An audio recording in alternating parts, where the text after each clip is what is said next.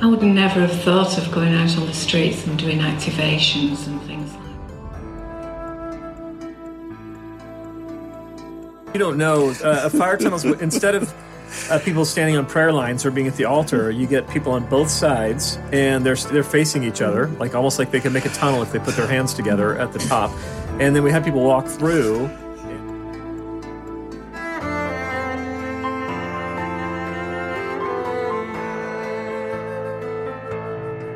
I think it was a, a long process of, of, evaluation of where we were at with God, uh, a developing hunger for more of God. We kind of found BSSM as, a, as an outlet for that frustration, that frustration, that frustration, as, as a haven for it, really. I would never have thought of going out on the streets and doing activation.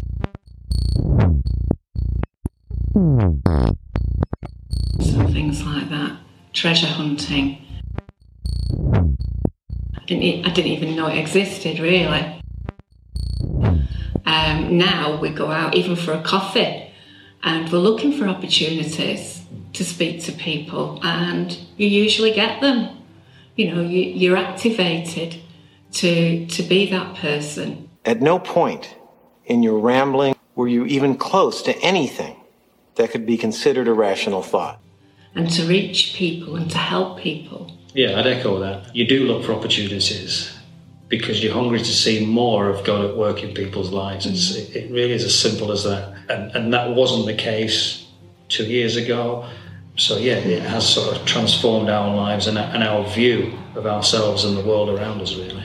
I think it's been a, a journey of discovery, self discovery, who we are in God, uh, as much as we've discovered who God is. And that has been absolutely life changing when you consider what God has deposited in us, and we just have to find it.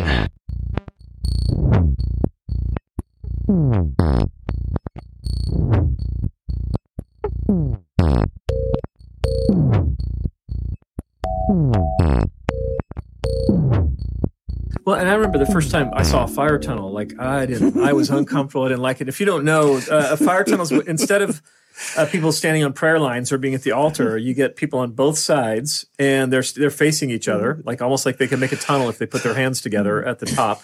And then we had people walk through, and then there would be sometimes at fire tunnels are very relatively tame. They're just like there's a elusive blessing or you know some sort of, but sometimes they can get quite chaotic.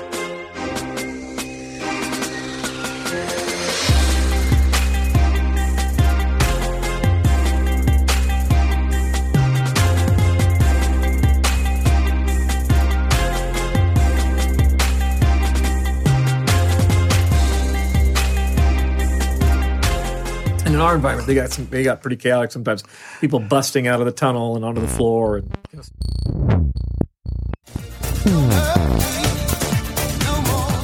stuck places. So I remember telling you, like, after that, the first one we ever did, I'm like, yeah, Bill, I'm not comfortable with that. And you're like, oh, Dan, you don't have to be involved. You just stand at the back. And as you feel comfortable, yeah. you know, move closer.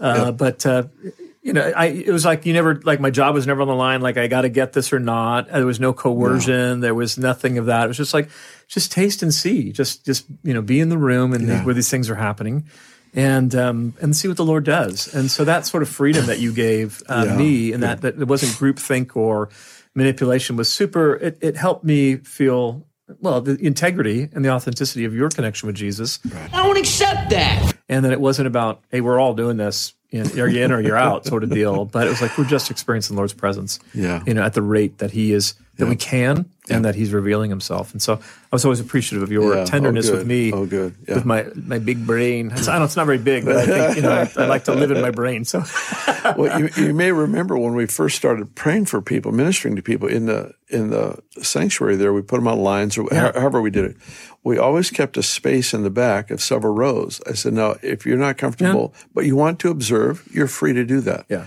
And so and that's okay because we all all have a different pace. Yeah. By which we evaluate, we think through, we process, we dialogue with friends, we pray, and uh, it, it, it, just you don't win anything by forcing people or yeah. manipulating them and, uh, and as yeah. we said, we don't expect yeah. every church to, to, to look like us or to move in these things. And it takes a great variety and diversity of church experience and expression. The greatest trick the devil ever pulled was convincing the world he didn't exist. Yeah. Uh, there was a season in my life when I, you know, the the quiet, the the reading the word, reading the whole liturgy together with the community was the most healing. I, you know, I'd go into an Episcopal church and Yeah. we would read the Yeah. liturgy. I, no dynamic sermons at all, but uh, but I was saying aloud the liturgy, and it was healing to me in this time of brokenness or desperation I was in in that What? moment. that's so beautiful. we need all sorts of expressions of church. That's and- the point. We need in diversity. It's not just tolerated. It's it's there's some things pretty special there.